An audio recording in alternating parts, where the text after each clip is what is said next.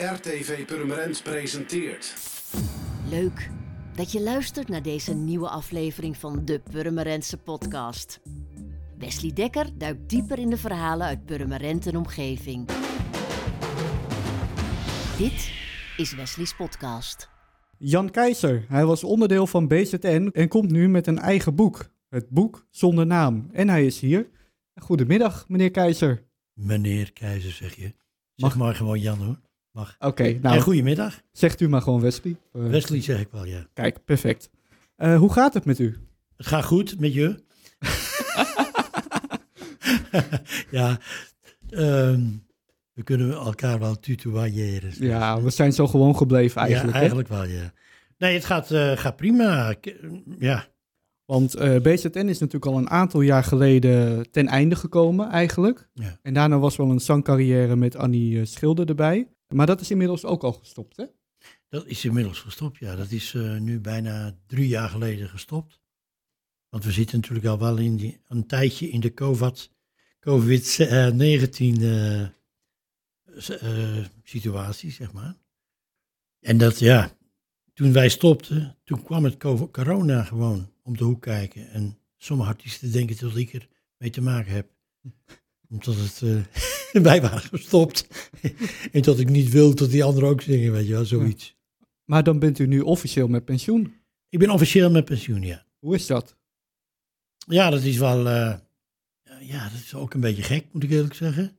Je bent gewend om, om eh, een agenda te hebben en veel te moeten doen. En dan heb je natuurlijk gewoon je optredens en je moet weten hoe laat je weggaat. Je moet zorgen voor liedjes. Ik schrijf ze dan altijd zelf.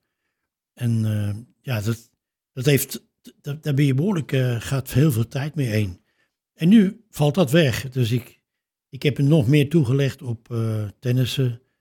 Ik ben nu twee dagen per week aan het tennissen, twee dagen naar de sportschool. Dan ben ik nog twee keer aan het kunstschilderen. Je zou bijna denken dat ik mijn vrouw even goed weer weinig zie. Maar dat valt echt mee. Ik heb, ja, daar heb ik ook nog wat tijd voor. Dus u bent graag bezig met van alles en nog wat eigenlijk. Ja, ik ben nu ook een liedje weer aan het schrijven. Iemand uit de studio die nog niet zo lang getrouwd is, dus nog helemaal de vlinders in de buik heeft. Daar ben ik nu een liedje voor aan het schrijven. En die aanvragen komen nog geregeld eigenlijk. Ja, er zijn veel mensen die daar gebruik van maken. Ja, en ik vind het ook hartstikke leuk om, eh, om teksten te schrijven en eh, ja, om, om, om na te denken over dat soort dingen of melodieën te maken. Nou ben ik heel creatief geweest. Ik heb een introotje bedacht. Ja, Want natuurlijk eh, zijn er ongetwijfeld mensen die zeggen Jan Keizer. Geen idee. BZN, komt bekend voor. Maar ik moet even kijken waar het vandaan komt. ja, En dus heb ik een, eh, een soort voorstelclipje gemaakt. Ja. Jan Keizer is geboren op 3 april 1949 en is bekend van BZN. Hij begon als drummer, maar werd later zanger van de band zonder naam.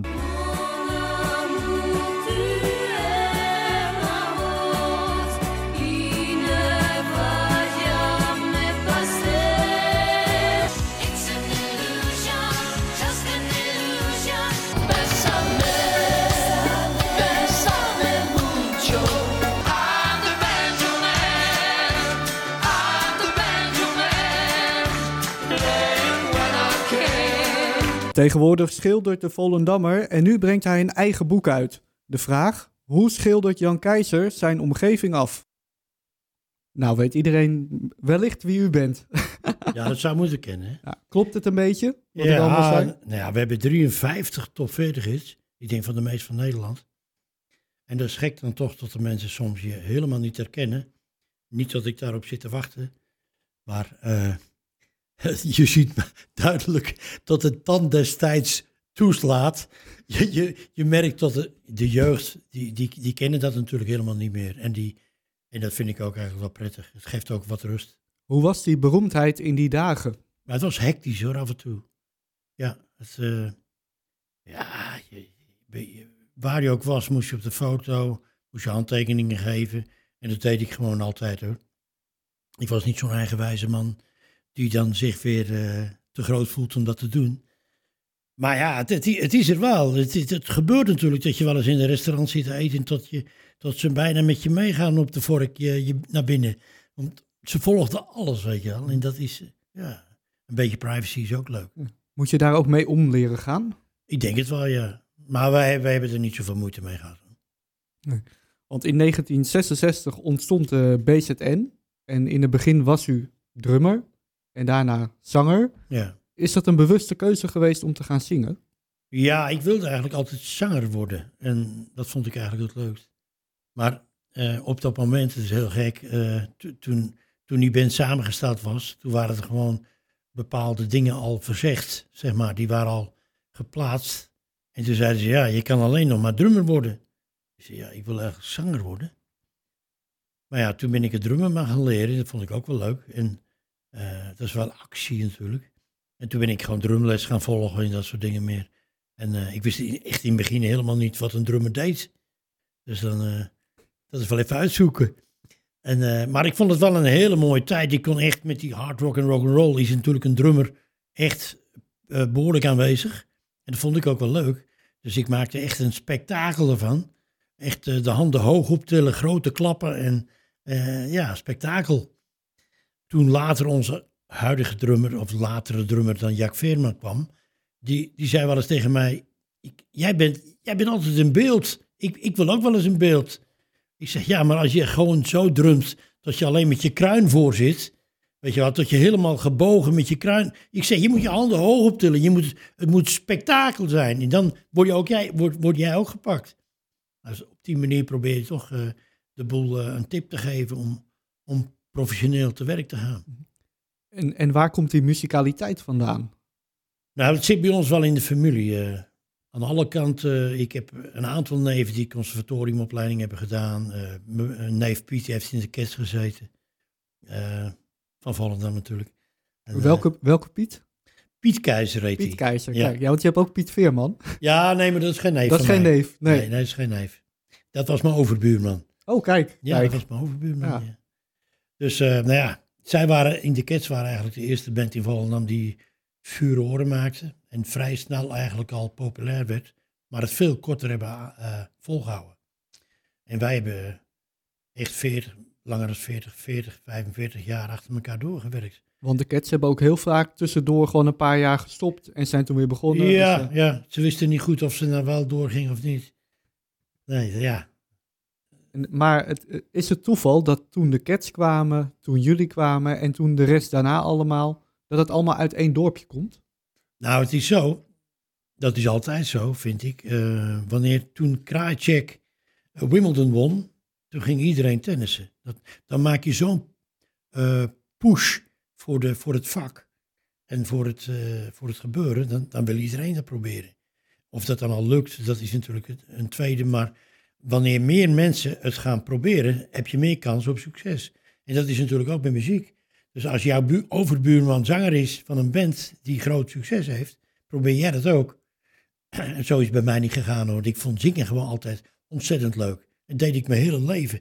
En wanneer ik liedjes op de radio hoorde, dan zong ik mee. Dus dat, zo gaat dat gewoon. En u pakte uw kans, je pakte je kans ehm, wanneer de zanger wegging en, eh, en u dacht van nou ja, ik, eh, ik wil dat zingen ook wel doen. Ja, dat, ja het, is, het zit iets anders in elkaar. Meestal gaat dat gepaard met, met niet zulke leuke momenten natuurlijk. En is dat ook moeilijk om eh, te verwoorden, vooral in een boek. Je, gaat niet opschrijven, nou, we, hadden slaande ruzies. Dat was niet het geval trouwens, maar ja, het is nooit leuk om, om iemand dat je denkt, zo moeten we niet verder. Dat is altijd vervelend om dat te zeggen. Maar het grote succes, dat kwam eigenlijk pas toen u daar stond met Mon Amour en Maar ik vind dat wij we meer, toen we de meer melodieuzere muziek gingen maken, hadden we veel meer kans. Dat, dat in, en eh, het gek genoeg is het, de liedjes die wij voor Mon Amour maakten, vond ik, de ene keer leek het op, op, op Deep Purple en daar leek het weer op Creedence Clearwater Revival. Het had het dan niet helemaal, maar daar had het wat van weg. En dan denk ik, ja, je moet je eigen, je moet komen met iets wat van jou is, wat, wat van jezelf is. En Mon Amour was meer van onszelf. Het was weliswaar een grapje wat we eh, op de repetitie speelden. Maar het was wel, eh, het was wel van onszelf. En dat is, dat is belangrijk. want hoe ontstond dat grapje dan? Nou ja, we, we, we waren hard rock aan het spelen. En dat, dat was dan serieus. En we hadden twee liedjes opgenomen. Die, die zetten we op een cassetteband en stuurden dat op naar de platenmaatschappij. Die hadden dat beluisterd, maar we hadden ook dat grapje erop gezet. We hadden voor de gein, eh, dan was de repetitie eigenlijk afgelopen. Dan ging Thomas achter de piano even zingen.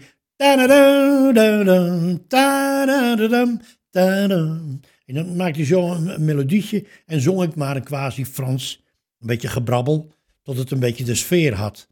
En, en dan moesten we daarom lachen. En we, gingen, we zetten dat ook maar op dat bandje.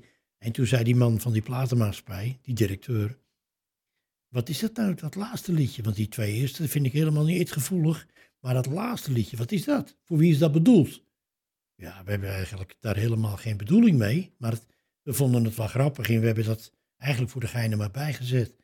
Nou, dan moesten jullie dat maar eens een keer gaan opnemen. Kijk, dat is dan toch heel bijzonder. En daarmee is eigenlijk het grote succes wat daarna Ja. volgde begonnen. Dus eigenlijk is het met een grapje begonnen.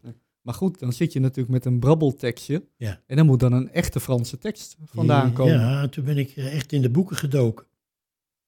Ik ben, een, ik ben een puzzelaar.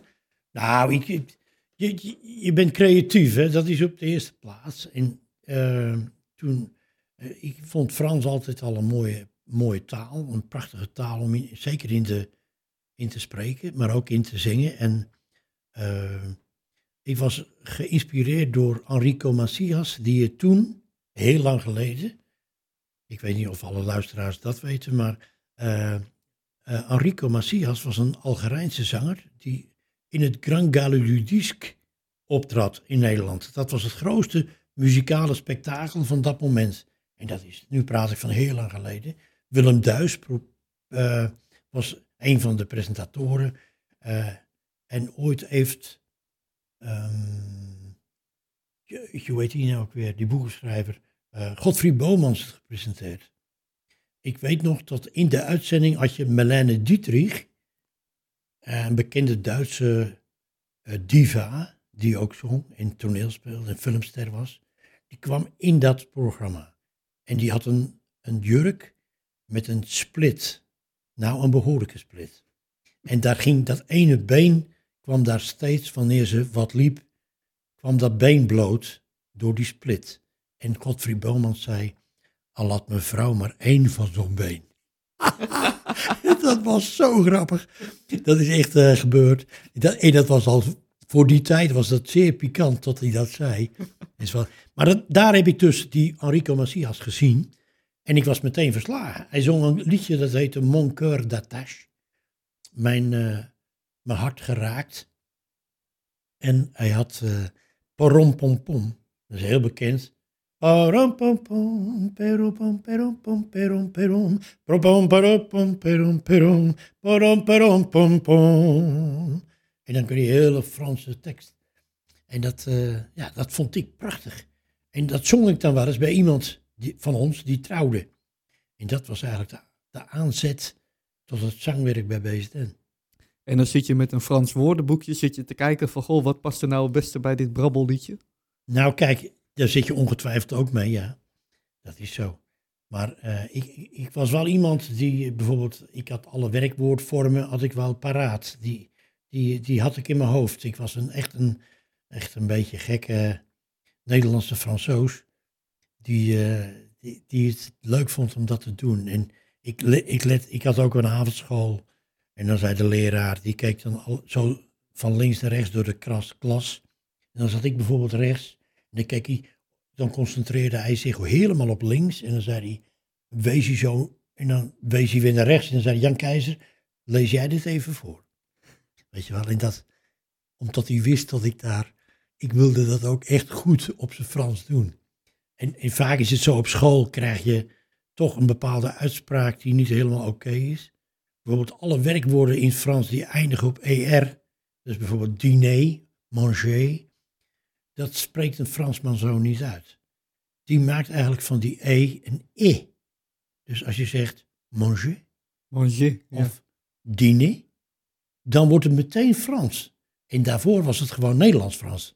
En dat, dat, is, dat zijn al kleine dingen en waar je, ja, daar, daar kom je verder mee. Want heeft dit nummer het eigenlijk goed gedaan in Frankrijk? Nee, maar het is denk ik niet eens in Frankrijk uitgebracht. Nee. Het was wel eh, nummer 1 in België. En eh, het is over eigenlijk in de wereld heel veel verkocht. Dus, en ook in Duitsland van.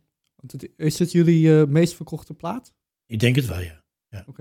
Want Just an Illusion heb ik uitgezocht. Dat, die hebben het ook goed gedaan, hè? Ja, fantastisch eigenlijk. Ja. ja. Eh, Met wat voor gevoel kijkt u naar die grote hits terug, die het zo eh, ver hebben geschopt? Ja, als je er nu naar terug eh, kijkt en hoort, dan denk je, ja, eigenlijk is het ook wel zo, ja. Dit, is ook een beter liedje.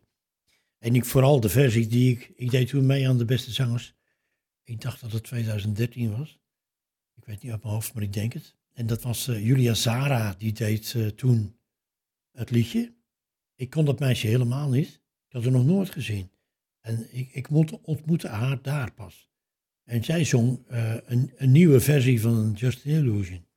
En ik riep meteen, dit is een wereldhit, omdat ik dat voelde. Eh, nou is het niet zo dat alles wat ik voel uitkomt, maar di- dit was wel zo. Eh, ja, het is, het heeft, zij stuurde mij echt berichtjes. Amerika wilde, wilde het uitbrengen, ook. beroemde platenmaatschappij daar.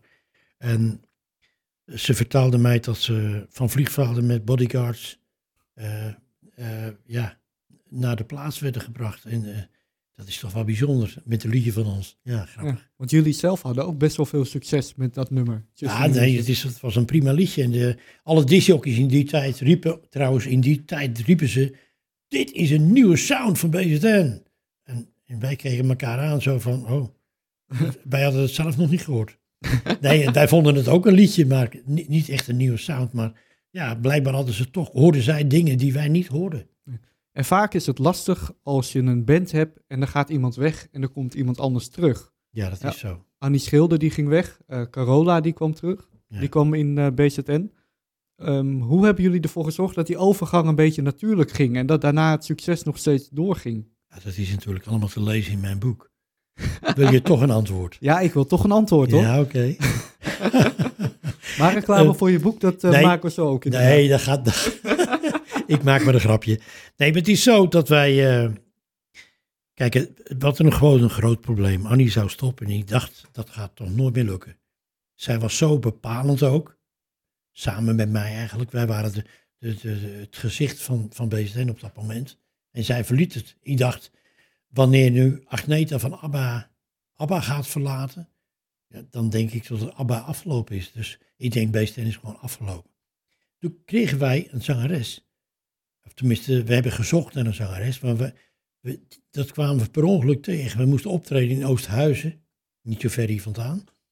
En dat was een van de spektakel in de open lucht.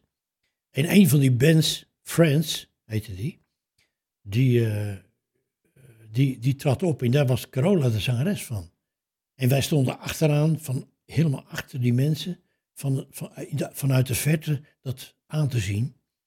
En we vonden wel dat zij een hele goede, stevige, sterke stem had. Dus dat was voor ons wel een kleine optie om eventueel daar verder naar te, te luisteren. Dat hebben we toen gedaan. We hebben haar een keer eh, uitgenodigd.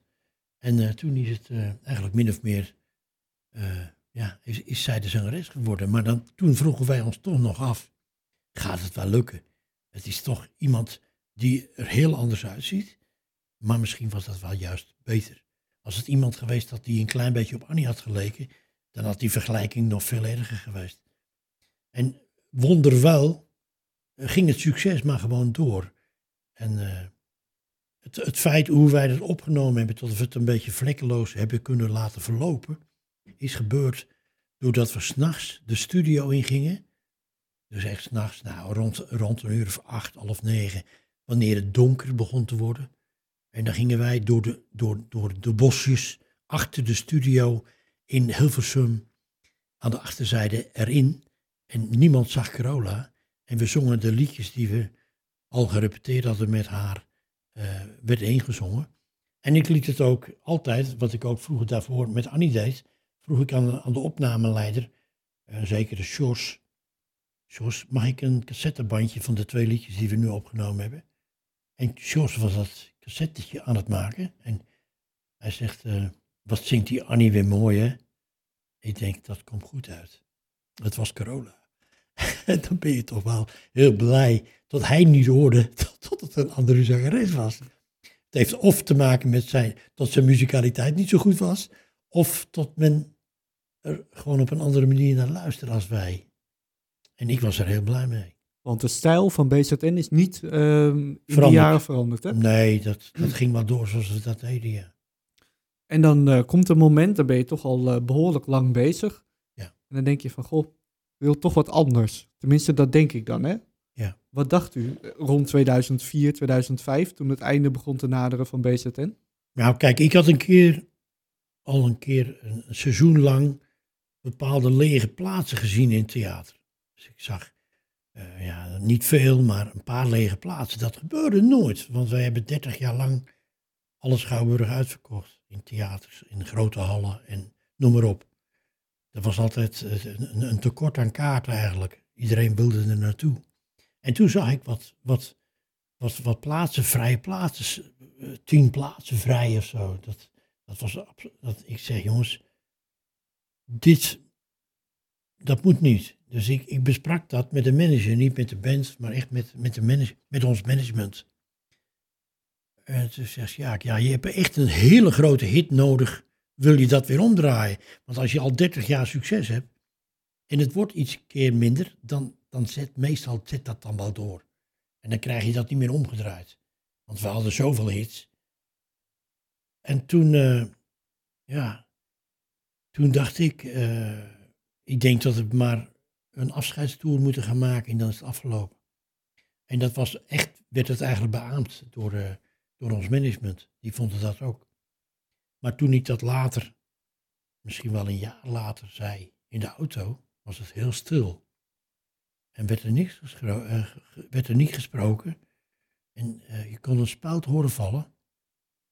En toen, eh, ja, toen, toen- toen, kwam het toch los natuurlijk. Ze waren perplex. Ze hadden dat niet verwacht. Maar ik, ja, ik wilde eigenlijk die neergang niet meemaken. Ik vond dat. eh, er komt bij dat ik ook het animo binnen de band. Kijk, als, als er leden zijn binnen de band. die zeggen: Nou, ik wil, ik wil dat en dat niet meer. Eh, ik heb nu andere hobby's erbij. En ik heb kleinkinderen, wat je moet respecteren. Het is net hoe je erin staat. Hè? Als iemand zegt: Dat is me te veel, dat wil ik niet meer. Dan houdt het op gewoon. Ik, ik ben wel iemand. Als ik het vak uitoefen, dan wil ik het ook goed uitoefenen. En dan wil ik echt alles eraan doen. En bij mij was dat, dat het in vuur en vlam van het vak nog volledig aanwezig. Maar als je merkt dat er bij collega's iets minder is, dat was voor mij ook daarbij een reden om het te stoppen. En toen het stopte, ja, toen gingen wij, we, maakten eerst een afscheidstoer af, of een jubileumtour af, en toen kwam er nog een afscheidstoer. Dus ik heb nog anderhalf jaar moeten optreden. Dat is heel lang, hè, voor iemand die eigenlijk eh, wil stoppen. En eh, ik merkte ook aan mijn collega's, aan Carola en aan Jan Dick Plat, die bij ons in de band zaten. Ze zeiden, ja, hadden eigenlijk na het jubileumtour moeten stoppen. Vonden zij ook. Maar ja, toen moesten we nog een jaar. En op dat jaar, en dat zeg maar het jubileumjaar ook, was alles natuurlijk tot in de nok uitverkocht. Dus, maar dan komt er ook een situatie, bijvoorbeeld dat onze drummer tegen mij zei, alles zit vol, jij bent gek. Ik zei, ja, dit is een jubileumtour of een afscheidstour. Iedereen wil het nog één keer zien en dan is het afgelopen. Dus gaan ze nog een keer. Dat is niet te vergelijken met als jij gewoon doorgaat. En ja, dat, die, dat onderscheid moet je wel kunnen maken. Dus ja, dat onbegrip eigenlijk een beetje. Ja, en onbegrip was er ook bij bepaalde fans. Want ik zat, eh, er was later was een programma, Fans, van Ewout Genemans. U begint te lachen. Ja, Ik moest ook erg lachen, maar dat geldt terzijde. ja, En dat ging over een, een groep fans. En die konden het niet hebben dat u na BZN weer met Annie ging zingen. Ja, En dan was er één fan die zei van, nou, ik vind het eigenlijk wel leuk. Ik heb hier altijd van gedroomd dat ze weer samen zouden zingen. ja, Helemaal geweldig. En die Ja. werd een beetje verketterd door de rest van de fans. ja, En ze stonden op een gegeven moment, dat is ook heel erg kenmerkend, bij een optreden van Jan en Annie. ja, En stonden ze heel boos te wezen aan de voorkant van het eh, toneel. ja. Maar wat vond u daarvan? Nou, ik was er eigenlijk een beetje. eh, het, het, het kwam op het dak vallen. Ik, ik, ik, ik had het niet verwacht. Ik wist er heel niet van. Ik, niemand heeft ons benaderd of wat dan ook. En we traden op in Nibbikswoud, weet ik nog. En die hele tent ging uit zijn, uit zijn dak. Het was zo'n feest. En dan is het zo'n gek gezicht om vier mensen tussen al die springende en gekdoende, gek eh, zingende en ja, waanzinnige eh, situatie eigenlijk. Dat er daar vier mensen tussen staan die niet bewegen en ook de wenkbrauwen gefronst houden. Al heel lang. Daar ik, moest ik gewoon lachen. Ik zei, jongens, wat is er aan de hand? Wat is dit voor gekte? En, eh, maar dan krijg je zulke rare uitspraken. Eh, het- er was één eh, fan die zei, het schijnt dat onze chauffeur, want ik heb nooit gereden, die, had, die wilde er langs met de auto. En ze gingen bijna niet opzij. En toen zei een ander, dat doet hij, al, hij rijdt altijd over je voeten, Jan Keizer. Altijd. Doet hij altijd. Ik zit nooit in een auto. Ik was altijd, of ik zat bij de band in de auto, of ik had een chauffeur die reed. En, maar dan worden er zulke gekke dingen geroepen. Nou, dat is eigenlijk ook, mijn- broer maalde mij op. Hij zegt, ik heb het televisieprogramma gezien. Ik lag in een deuk. En hoe weten die fans precies hoe je bent, Jan? En dan lachen, weet je. Dus ik, eh, ja, het was wel grappig eigenlijk ook. Wat trouwens ook zo is, dat die fans die toen zo kwaad waren, waren nu weer helemaal blij. Mhm. Dus eh, het is allemaal weer goed gekomen. Want voor het beeld was het misschien wel een beetje gek. Dat BZN stopte en dat u met eh, Annie eh, weer aan de gang ging. Nou, maar ik heb nooit gezegd dat ik zou stoppen met het vak. Dat, dat is ook een misverstand. Nee, maar goed, dan is Carola is dan klaar. En dan, kijk, Ja. mij maakt het niet uit. Al gaat u zingen met de bakker op de hoek. Ik, Ja. maakt, dat maakt me echt niet uit. Nee, Maar ik kan me best voorstellen dat als je al 40 jaar dan met Carola en dan daarvoor met Annie. Ja. En, en dat je dan als fan zijnde, dat je dan weet, oké, ze stoppen. En dat dan Jan weer doorgaat met Annie. nou, maar het was zo dat wij, dat ik vijf jaar solo heb getreden, opgetreden. Daarna een tussenpauze. Poos, zeg maar. En ehm, door de verjaardag van Mies Bouwman, die 80 jaar werd, eh, kreeg ik het verzoek om op haar verjaardag Mon Amour te zingen. Ehm, wij waren zo vaak in haar programma geweest, dat ik het gewoon hartstikke leuk voor haar vond om dat te doen. En ik zong nog steeds, dus waarom niet? Dus ik vroeg ook Carola of ze met mij dat wilde doen. Carola zegt, ik wil dat niet, ik wil het wel doen met heel BZN. Ik zei, nee, dat moet je niet doen, want we hebben nu afscheid genomen, dat is afgelopen. Dus ik wil met jou, er zit een groot orkest daar, en we kunnen dan met z'n tweeën Mon zingen. Nee, zei ze, ja, dan, dan zie ik daarvan af. En toen, ben ik, toen was ik eigenlijk in de veronderstelling, nou, dan gaat het gewoon niet door. Maar mijn manager, die dacht, hé, hey, ik zie een opening. Die was naar Annie Schilder toegestapt en die had gezegd, zou jij met Jan Keizer voor Mies Bouwman Mon Amour willen zingen? Toen had Annie gezegd, weet Jan Keizer daarvan? En hij zei ja, maar ik wist op dat moment nog nergens van. En toen hij bij mij kwam later, toen zei hij, je hebt nog een mogelijkheid Jan, om bij Mies op te treden. Ik zei, hoe dan? Nou, met Annie. Ik zei, nee, maar die heb ik al zo lang niet gesproken, dat gaat niet door. Die heb ik gesproken, zei hij. Die wil heel graag. Wil ze dus toen heb ik dat gedaan. Nog steeds niet met de bedoeling om met haar te gaan zingen. Maar toen wij daar waren en eh, we zongen Mon Amour, toen was het toch weer een, een of andere gekke klik, is het dan. En iedereen na afloop in de foyer kwam naar ons toe. Ron Brandsteder, eh, André van Duin, al die mannen die kwamen naar ons toe en die zeiden, jee man, dat was helemaal weer te gek, dit moet je mee doorgaan. Ik denk, ja, nee, ik ben nu toch solo. En, en zegt, ja, als je, dat is natuurlijk mooi, je kan doen wat je wil, je bent solo. Maar als je nu met Annie dat zou gaan doen, ja, dan weet ik dat dat weer heel bijzonder zou zijn. En toen heb ik toch besloten om dat te doen. Dat is de reden. Dan heb je een heel ander verhaal. Nu lijkt het net of ik, oh, dan heb ik Carola weer aan de zijk weggeschoven en dan ga ik weer met Annie zingen. Zo is het niet. Nee, maar zo horen je die fans natuurlijk wel. Ja, die weten, die weten het altijd dan iets eh, zo in te korten dat het aannemelijk is. Maar jullie hebben daarna ook al veel succes, vooral in het buitenland gehad, hè? Jan en Annie. Ja. In Zuid-Afrika, niet- niet alleen- in Roemenië. Ja, maar dat, we hadden met Beesten al succes in Zuid-Afrika. Ja, maar Roemenië ook nog erbij. En, Roemenië zijn we met Beesten nooit geweest. En eh iets was ook voor mij compleet vreemd wat er gebeurde. We gingen er naartoe en eh, in de veronderstelling dat we gewoon eh, een liedje voor tv moesten doen. Maar toen bleek dat wij op het einde van een enorme grote show die daar jaarlijks is, aan de Zwarte Zee, met een ponton in de Zwarte Zee, eh, waren wij de uitsmijter van de avond. En we moesten daar drie liedjes zingen of zo. En wij hoorden een spektakel van die mensen die dat aankondigden. En we hoorden vrouwen gillen. En, en, en, we kregen smiddags een, een, een, een tegel in de Walk of Fame. Ik zei, nou Annie, hier is wat aan de hand. Eh, je krijgt geen te- tegel in de Walk of Fame als, niemand je kent. Dat is heel gek. En eh, dus we hebben toen echt onze manager gebeld. Ik zeg, ga er achteraan. Probeer eens uit te zoeken hoe dit zit. Hoe kunnen wij daar nou zo populair zijn? We weten het helemaal niet. En eh, toen kwamen we van de weet dat eigenlijk buiten de zomermaanden om had Ceausescu, de, de dictator die toen nog leefde, eh, die had gewoon een verbod voor muziek.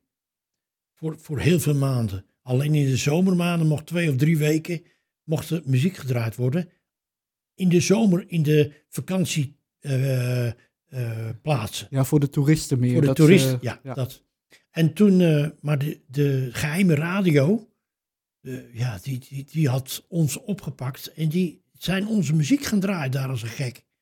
En er was een liedje als Dance Dance, dat is eigenlijk in, in, in Nederland helemaal onbekend. Maar omdat die mensen niks mochten en ze hoorden steeds dat liedje Dance Dance op de radio, dachten ze, ja, dat konden ze ook met z'n tweeën doen. Hè? Dat kost geen geld.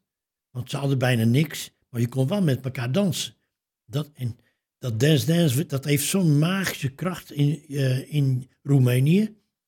Dat is net zo bekend als, als het volkslied. En eh, als je dat ook zingt, maar het is ook gek dat wij in het land waren. Dan, dan, we, we waren in een hotel wachten om een groot optreden voor, voor, voor 100.000 mensen in Roemenië. En toen, eh, toen, ja, toen was, eh, toen werd er in het hotel waar we omkleden, was, was een band aan het spelen. Die speelde ook het liedje Dance Dance voor een bruiloft. En dan denk je, daar gaat het liedje weer. Hoe, wat, wat, hoe kan dat allemaal? Dat is heel gek. Dus dat is daarna gebeurd, ja. En die nieuwe stukken van Jan en Annie, die zijn ook populair geweest daar, hè? Ja, heel populair, ja. En in Zuid-Afrika natuurlijk. Ik ben 26 keer in Zuid-Afrika geweest. En heb het land echt kriskras door alle grote steden. En zelfs door kleinere steden. We hebben een keer een tour langs wat mindere grote steden gedaan. Ontzettend leuk, want dat was ook weer leuk omdat je dan echt dichter bij de mensen zit. Bij de, bij de, ja, het publiek kon met je praten. En ja, dat, je, je merkte aan mensen die geëmigreerd waren naar Zuid-Afrika ooit. En die daar drie generaties woonden, die wisten dat wij uit het land kwamen waar zij vandaan kwamen. En dan is er toch op een of andere gekke manier een bepaalde, eh, ja, Verbinding. ja, Die- die verbinding ja, is er. Dat is, dat is echt duidelijk. En ze wilden ons wel vasthouden en zoenen. En dat is zo gek en, en ook leuk om mee te maken. En krijg je dan ook wel eens eh, gouden platen en platina platen toegestuurd van landen waarbij je denkt van nou, ik wist niet eens dat we daar ooit zijn geweest? Of, eh, Nou, we hebben van, van Zuid-Afrika heb ik echt eh, verschillende. Ik heb er geloof ik vier of zo in één, in één noem je dat? Ja, je, meestal heb je hier één of twee gouden platen, zitten wel eens bij elkaar. Maar ik heb ze van Zuid-Afrika met vier. En dan allemaal platina. En we waren echt ook in programma's voor de Zuid-Afrikaanse televisie. eh, over het hele land. Dus je hebt natuurlijk bepaalde zenders die alleen maar voor een bepaald gebied zijn. Maar dat was all over Zuid-Afrika. Hmm. En dan zaten we gewoon een half uur in een bank en werden ons vragen gesteld. En dat is wel heel apart. Is dat ook niet heel lastig dat je dan toch een gezin thuis hebt en dat je de hele wereld overvliegt? Ja, je moet, wat belangrijk is voor, eh, voor iemand die in dit vak zit, tenminste als je ver van, steeds ver van huis moet, dan moet je gewoon eh, een goede basis hebben. Dan moet je wel. eh, mijn vrouw is gewoon, wat dat betreft, natuurlijk gewoon een topper. Ja, zo is dat. Die heeft eigenlijk de kinderen opgevoed. Ik, heb, ik was er ook af en toe hoor, daar gaat het niet om. Af en toe. Ja, maar ja, het, het was een drukke tijd, maar daar hebben, plukken we nu ook weer de vruchten van.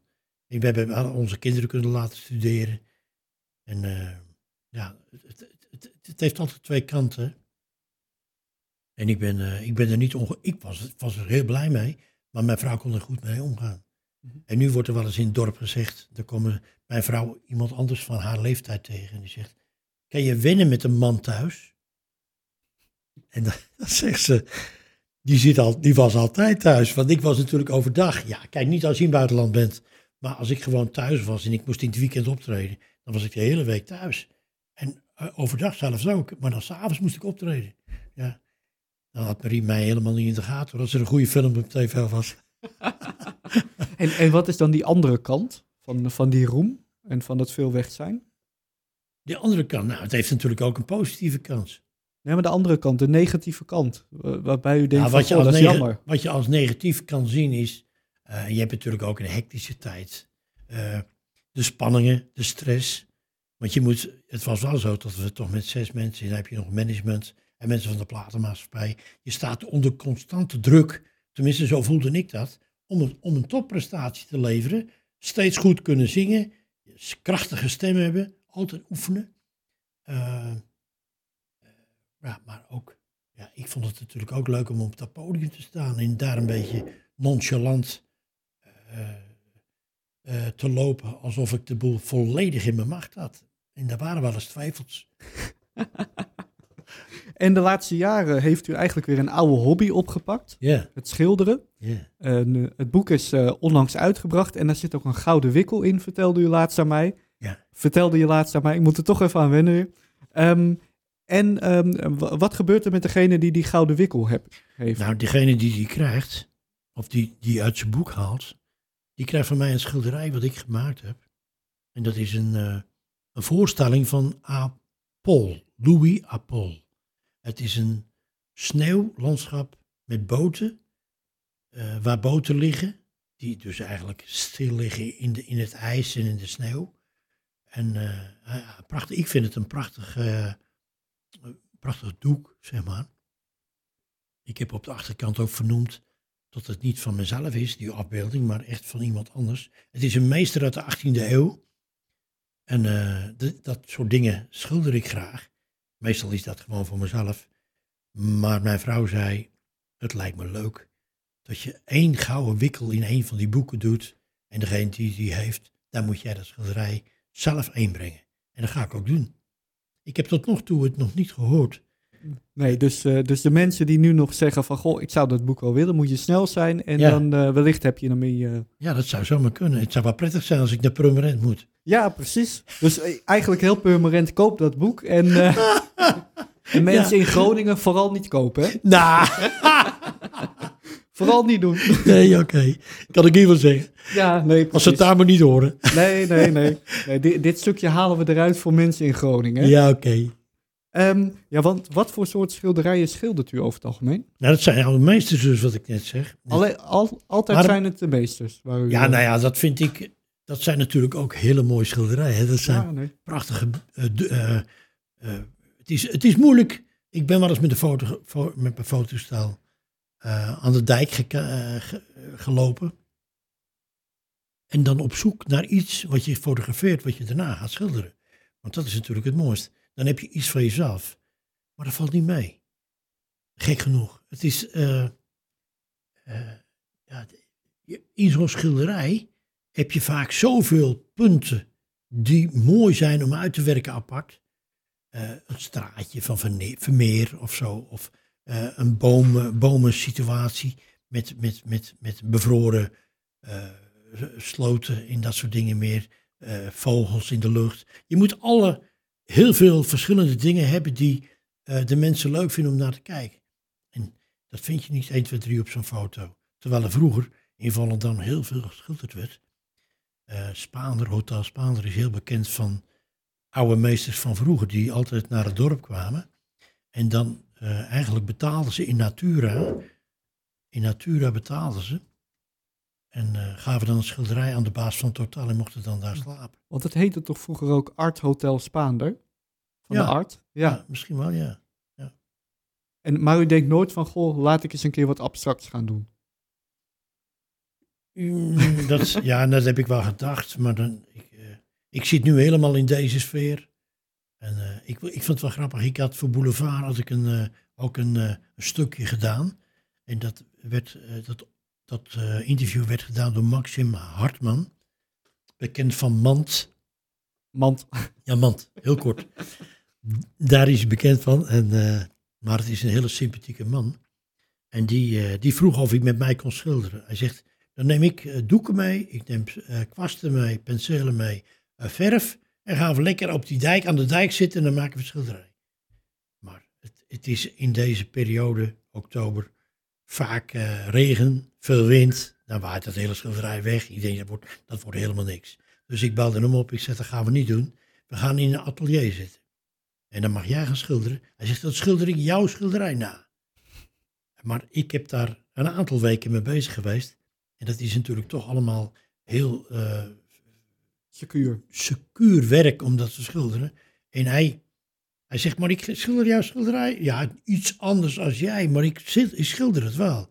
En toen had hij een kwast. En de- hij had eigenlijk in een paar bewegingen, dat vond ik wel heel knap, had hij, had hij een modern schilderij van datgene wat ik deed, maar dan modern. Met echt grote strepen en eh, hij, hij kwakte de verf op, op het doek. En hij maakte bomen en ploem, ploem, ploem, ploem, en het zat erop. En dat vond ik heel apart. Dat was natuurlijk een heel andere stijl. Maar je merkte wel dat hij, hij heeft kunstacademie gedaan. En dat was zichtbaar. Hij deed het geweldig. En dat is wel leuk om dat dan ook mee te maken. Dus, maar ik ben daar nog niet aan toe. Ik heb wel, mijn oudste zoon zei, pa, ik weet iets leuks voor je verjaardag of voor Sinterklaas. Dan krijg je zo'n eh, zo'n bokkenpoot. Eh, waar Anton Heijboer ooit mee schilderde. Ja, van die grote, zo'n groot ding, hè? Ja. Ja. Die krijg je voor je verjaardag. Hij zegt, je maakt zoveel schilderijen tegenwoordig, dat kan veel sneller. ja, die Anton Heijboer, die heeft er een paar eh, Ja. honderd per dag eh, doorheen gejast? Jawel, jawel, jawel, jawel. Die, eh, En die had ook vijf vrouwen. Nou, Ja. als ik dat bij die, bij die bokkenpoot er ook bij krijg, dan wil ik het wel doen. er valt altijd wat te regelen, hè? Dan moet u altijd even vragen aan uw zoon, want wie weet... Nee, ik denk dat Marie dat niet goed vindt. Nee, nee. Ja, wat ik altijd wel zo bijzonder vind van Anton Heijboer, hij is inmiddels 16 jaar geleden overleden. Ja, Het is ook een lokaal verhaal trouwens, hij ligt Ja. begraven in Purmerland. ja. En nog steeds tot op de dag van vandaag worden de schilderijen van hem verkocht. Dat ik denk, ja, op een gegeven moment is dat toch op. Het wordt Ja, steeds minder. Of het roleert gewoon erg. Ja, dat kan ook. Dat ze denken van, nou ja, van de achterdeur, eh, Ja. hier heb je Of geld. ik ben hierop aangekeken op, op dit schilderij. Dat kan ook. Dat kan ook, Ja. dat kan ook. Maar je zou dus kunnen zeggen dat zo'n Maxim Hartman echt een talent heeft. Ja, absoluut. Ja. Heeft u ook een talent? Ehm, ik vind, ik vind talent wel een groot woord. Ik, vind het, ik, ben, ik ben wel iemand, ik vind, ik vind het, ik, mijn ego is zo dat ik het zo goed mogelijk wil doen. En eh, ik vind het leuk als mensen zeggen, oh dat vind ik zo mooi, dat ken ik helemaal niet. Dan zeg ik dan ook nog, dat ken je makkelijk, want ik ken het ook. Maar ja, je moet, het is, schilderen is kijken. Je moet heel goed kijken, schaduwtjes. ehm, dus dat... eh, en dan kom je er gewoon, denk ik. Je moet, je moet, ja, je moet wel enigszins kunnen tekenen. Je moet wel enigszins eh, gevoel hebben voor mengen van kleuren. En maar dat, dat zie je zelf op je palet. Als ik, als ik bezig ben met twee of drie kleurtjes om iets te, te maken, dan, dan, dan zie ik snel genoeg van, nee, dat is toch niet de juiste kleur voor dit. Dus dan moet je, dat, dat moet zo gaandeweg leren. Het is wel een, een geweldige hobby. Maar bent u dan ook iemand dat als u een nieuwe vaardigheid wil aanleren, bijvoorbeeld een bepaalde taal, dat u zich er volledig in stoort? Dat zou ik wel doen, ja. Ik ben wel iemand die er dan helemaal voor gaat. Ja, ik, maar ik heb ook eh, ooit gezegd Italiaans te willen leren. En daar kom ik al 30 jaar. Ik schaam me dood dat ik nog steeds niks kan. En dan hoor ik ze ratelen. Dan denk ik, jeetje nog, wat zou ik dat graag willen. En, maar ja, er is al iemand waar ik altijd, die ik altijd tegenkwam. Een, een, een vrouw, of een meisje eigenlijk. Ze is veel jonger dan ik, dus laat ik maar meisje zeggen. Die kwam bij mij aan de deur, die belde aan. Ik denk, nou, wie zou dit nou zijn? En ze zegt, hier heb je het boek. Italiaans voor beginners. Pak het aan, ga het leren. Ik zei, nou, ik weet niet of ik het, af, af- het, het nu komende jaar al met je in het Italiaans ga, maar het jaar daarna moet het toch lukken. Nou, we zijn al drie jaar verder, het is Oh. nog steeds niks. Ja, je moet, je moet, nou, maar dat is ook met lijnen. Als je denkt, nou, mijn buik, die staat me toch, die staat me tegen. Ik moet, mijn, mijn kleding staat niet meer mooi, ik moet hier, ik moet hier wat aan doen. Het, je moet even zeggen, nu gebeurt het, nu ga ik het doen. Ja, want u sport ook nog best wel actief, hè? Jawel. En de- is dat ook een moment geweest dat u dacht van, en nou ga ik sporten en eh, dan stort u zich er gelijk in? Nee, ik vind het ook leuk. Ik vind eh, niets, moet ik eerlijk, eh, eerlijk zeggen, moet ik, ik vind het tennissen ontzettend leuk, want dat is, dan ben je met een bal bezig. Je wil die bal halen, je wil die, die, je tegenstander verslaan. Dat, dat heb ik enorm in me. Zelfs zo erg dat ik met kaarten worden, worden de mensen gek van me, want dan wil ik winnen. Als iemand een verkeerde kaart gooit, dan zeg ik, jongen, ja. En een ander zegt, man, wat maak je je druk? Maar dat, zo ik, zit ik in elkaar. Ik wil, ik ga voor goud. En dat, dat, is, dat is ook wel eens vervelend. Je kunt, mijn zoon Louis, die deed ooit mee aan de, aan de Nederlandse kampioenschappen turnen.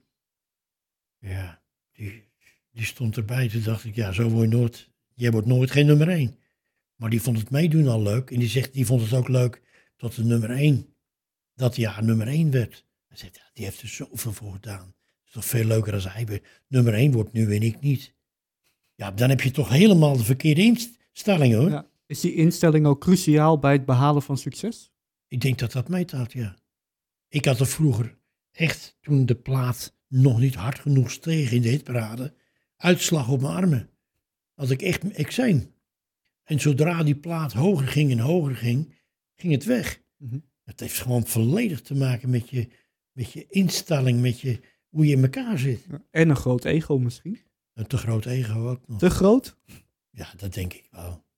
Je, ja, je wilt toch... eh, ja, de- je zit gek in elkaar, hè, mensen. Ja, maar ik, ik, ik, ik, het is wel zo dat ik eh, daarover nadenk. En eh, wel weet hoe ik in elkaar zit. En waarom ik dingen doe. Want u bent niet narcistisch, vind ik. nee, dat vind ik ook niet. Dus dat is echt wel wat eh, u, omdat Ik- u het ik- zo in, zelf in de gaten heeft, Ja. is het een ander verhaal. Het is een ander verhaal, ja. Ik, ik- af, na afloop denk ik ook van zo'n kaartspelletje. Dan zegt Marie ook tegen mij, Jezus Jan, het is een kaartspelletje, hè? Ik zeg, ja. Nou ja, maar dan, ik, ik, dat is voor mij ook winnen. En, en met sporten met gewichten, ja, dat is voor mij geen winnen. Ja, je moet, ik vind dat je, ik ben nu 72. En eh hiervoor was het ook zo, als je op een podium staat, dan moet je daar niet als een oude man lopen. Dan moet je gewoon, dan moet je in, in een sofa gaan zitten in, in de hoek van de kamer. En dan koop je nieuwe geraniums en dan ga je erachter zitten. Nee, dat, dat, dat niet. Maar je kunt wel zorgen dat je zo lang mogelijk eh kwiek bent. Dat je, als, eh, ja, dat je nog een beetje bij hoort. Vooral geen oude man worden eigenlijk. Nee, dat niet. Nee. Maar die, dat heb ik ook. Mijn kleinkinderen komen bij mij naar het voetbal kijken. En dan vertel ik ze eh, over eh, wat er gebeuren gaat. Weet je wel, ook. En af en toe heb ik het ook mis. Maar af en toe heb ik ook geluk. Dan, dan, dan gebeurt precies wat ik gezegd heb. Ik heb natuurlijk wel een beetje kijken op voetbal. Maar met mij nog 14 miljoen andere Nederlanders. En, en die andere 3 miljoen die kijken nooit. Die kijken niet. Nee. Dat zijn vrouwen misschien. Ja. Ehm, en nou is dat boek uitgekomen. Ja. Boek zonder naam. Hele Ja. creatieve titel. Ja, hè? Ja, nee, ik, eh, ik, ik heb het er met mensen over gehad. En die zeiden van, nou, hadden we niet verwacht. Nee? Nee. maar ehm, wanneer is dat boek geslaagd? Is dat... Eh, dat is nu al geslaagd. Ja. Ik, ik heb zoveel eh, reclame gehad, eigenlijk, voor het boek, moet ik eerlijk zeggen. Eh, wat ik zelfs niet voor muziek. Ik, heb nu, ik ben nu meer aan het oude oer over, dat boek dan ik ooit over muziek heb gedaan. En, eh, ja, en ik krijg gewoon reacties van mensen die het erg leuk vinden. Die het in één ruk uitlezen. En ik kreeg een reactie van Arno Muren van de Cats. En die zei, ik heb het geconsumeerd. ja. En was het nog eh, positief welbevinden? Of, eh, ja, wel. Hij zegt, ja, ik, ik, ik, er komen zoveel dingen in voor die ik zelf ook heb meegemaakt in, in het vak. Eh, de uitsmijters in, bij de Vries in Steenwijk en. Daar, is, zijn de kids natuurlijk ook jaren geweest. En dat was heel gek. We, we kregen daar een uitsmijter altijd bij die baas. Je zou denken, een, een, een ei is een ei, een kip is een kip. Maar die uitsmijter van de Vries, dat was iets speciaals. Dat, klonk, dat smaakte anders dan alle uitsmijters in Nederland. Al die artiesten praten daarover, hè. En, eh, en daar kwam hij op terug. En dat had hij ook eh, ge- meegemaakt. Nou, dat is wel mooi. Voor wie maakt u dit boek? Voor, voor, voor mensen die geïnteresseerd zijn hoe nou zo'n vak in elkaar zit, hoe dat nou gaat, hoe dat... eh, hierin lees je het gewoon dat het begonnen is als vrienden onder elkaar, eh, met, met, met helemaal bijna geen professionele dingen, maar gewoon met de bandrecorder van je vader als versterker gebruikt. En zo, zo is het begonnen. En als je dat dan uitwerkt tot een band die uiteindelijk 53 top 40 hits heeft gemaakt. En die 80 gouden en platina platen heeft. En een Edison. Ja, dan, dan heb je het gewoon goed gedaan. En dat is, en, maar er zijn toch, ik merk nu al dat er heel veel mensen zijn die niet eens weten wie Jan Keizer is. Of wat BZN is. Dus dan wordt het hoog tijd wat in boeken komt. En tot ze dat nog eens na kunnen lezen. Ja, ja want roem is natuurlijk ontzettend vergankelijk. Absoluut. Ja. Ja. We, we begonnen daar het gesprek trouwens ook mee, hè? Beroemdheid, hoe dat in die tijd was. En nu? Ja, nou, het- dat is in Nederland echt absoluut anders dan in andere landen. Als je in Duitsland een, een ster bent, dan blijf je dat voor je het leven. Is dat jammer dat het hier anders is? Nee, ik heb er geen niet zo'n eh, probleem mee. Je vindt het wel lekker dat je gewoon lekker overal naartoe kan gaan zonder... eh, Natuurlijk wel. Dat is gewoon alleen maar prettig. Gewoon. En degene die het wel zien, vind ik ook wel leuk. Die het dan toch zien, weet je wel. Ja. Of dat, dat ze dan zich afvragen. Het, haar is natuurlijk wat licht, lichter geworden. Laat ik niet zeggen grijs. En eh, ik draag tegenwoordig een bril. En dan denken ze, nou, zou het hem nou wezen of niet? En dan, dat, dat, dat hoor je dan, hè. Dat ze dat aan een tafeltje of zo naast je bespreken. Volgens mij is het hem, hoor. Weet je, alleen dan vind ik het wel grappig. Nou, er zijn ook mensen die het meteen zien, maar en, Maar- en, het is niet belangrijk. en dan is nu dat boek uit. Eh, er zijn heel veel gouden en platina platen. Die hangen natuurlijk allemaal in huis, kan ik me Ja. zo voorstellen. Ja. En nu? Wat nu? Ja, wat gaan we nu doen? Wa- Wat gaat er gebeuren de komende jaren? Komt BZN weer terug? Nou, ik denk dat dat een groot probleem wordt. Of tenminste, het wordt geen probleem. eh, het is geen probleem. We hebben gewoon een prachtige tijd gehad. Maar ik denk dat de reunie er niet in zit. Denk ik. Omdat de neuzen niet helemaal dezelfde kant heen staan. Ik, ik zou het wel heel graag willen. Ik zou nog één keer een reunie willen doen. Maar dan echt met iedereen. Dus met en Carola en Annie. En Thomas Tol. En alle leden van de band die er ooit in gezeten hebben. Zelfs met de eerste zanger. En dat zou ik gewoon hartstikke leuk vinden. En dan ook nog echt uitpakken met een beetje groot orkest erbij. En dan een spektakel ervan maken. Dan hebben we het nog één keer goed gedaan. Ik lees nu overal van ja, BZN komt terug met een reunieconcert. Ja, En nou hoor ik een heel negatief antwoord van nou ja, de neuzen staan niet Nee. alle kanten op. ik hoop dat het positief wordt. Ik De- ben, ik, ik, achter mijn naam kan je een vlaggetje zetten. Hoe noem je dat? Een vinkje? Een vinkje, ja. ja. Dan gaan we naar de volgende en dan Ja, gaan we vragen probeer die maar over de streep te trekken. En wanneer gaat het eh, concert komen? Oh, dat zou ik helemaal niet weten. Ja, kijk, er is nu nog een periode tot, tot bepaalde dingen nog niet eens kunnen. Nee. Eh, maar als het, als dat over een jaar of over twee jaar zou zijn. Kijk, dan vraag ik me af, hè. Je moet ook elke dag zingen. Als je, je, moet ook met een instrument elke dag bezig zijn. Als jij, BSN is gestopt in 2007. Dat is al een tijdje geleden. En als jij dan eh, over vijf, zeg maar 25 jaar daarna eens een keer op een podium gaat staan, dan moet het wel goed zijn. En dat moet ook. Ik vind ook wat dat je dan, eh, dan moet je ook de mensen verbaasd moeten. Je moet even verbaasd zijn. Ja, dat, dat de mensen denken van hé, hey, ze zijn nog steeds zo goed als toen. Dat, nou, dat, Dat zou mooi dat, zijn. dat, moet je, dat moet je wel willen, ja. Waar gaan we dat eh, concert eh, dan zien? In Purmerend natuurlijk. In Nee. Purmerend? nee. Nee, ja, dat moet wel nog een mooie theaterzaal zijn. Daar, Nou, nou, niet eens. Daar heb denk, je ik denk dat het veel groter moet zijn. daar heb je ongetwijfeld al over nagedacht waar dat gaat eh, plaatsvinden, toch? Nou, nee, ik heb... Nee. Nee, Maar nee. het- ik weet wel dat het groot moet zijn. Dus je denkt al na van, goh, ik wil een reunieconcert en iedereen moet erbij. En je hebt nog geen plaats verzonnen waar het... eh, Nee, maar er zijn natuurlijk zoveel plaatsen in Nederland waar je dat Ja. zou kunnen doen. Je zou in de Psychodome of zo, ik weet niet of groot dat is hoor, trouwens. Is, kunnen daar genoeg mensen in?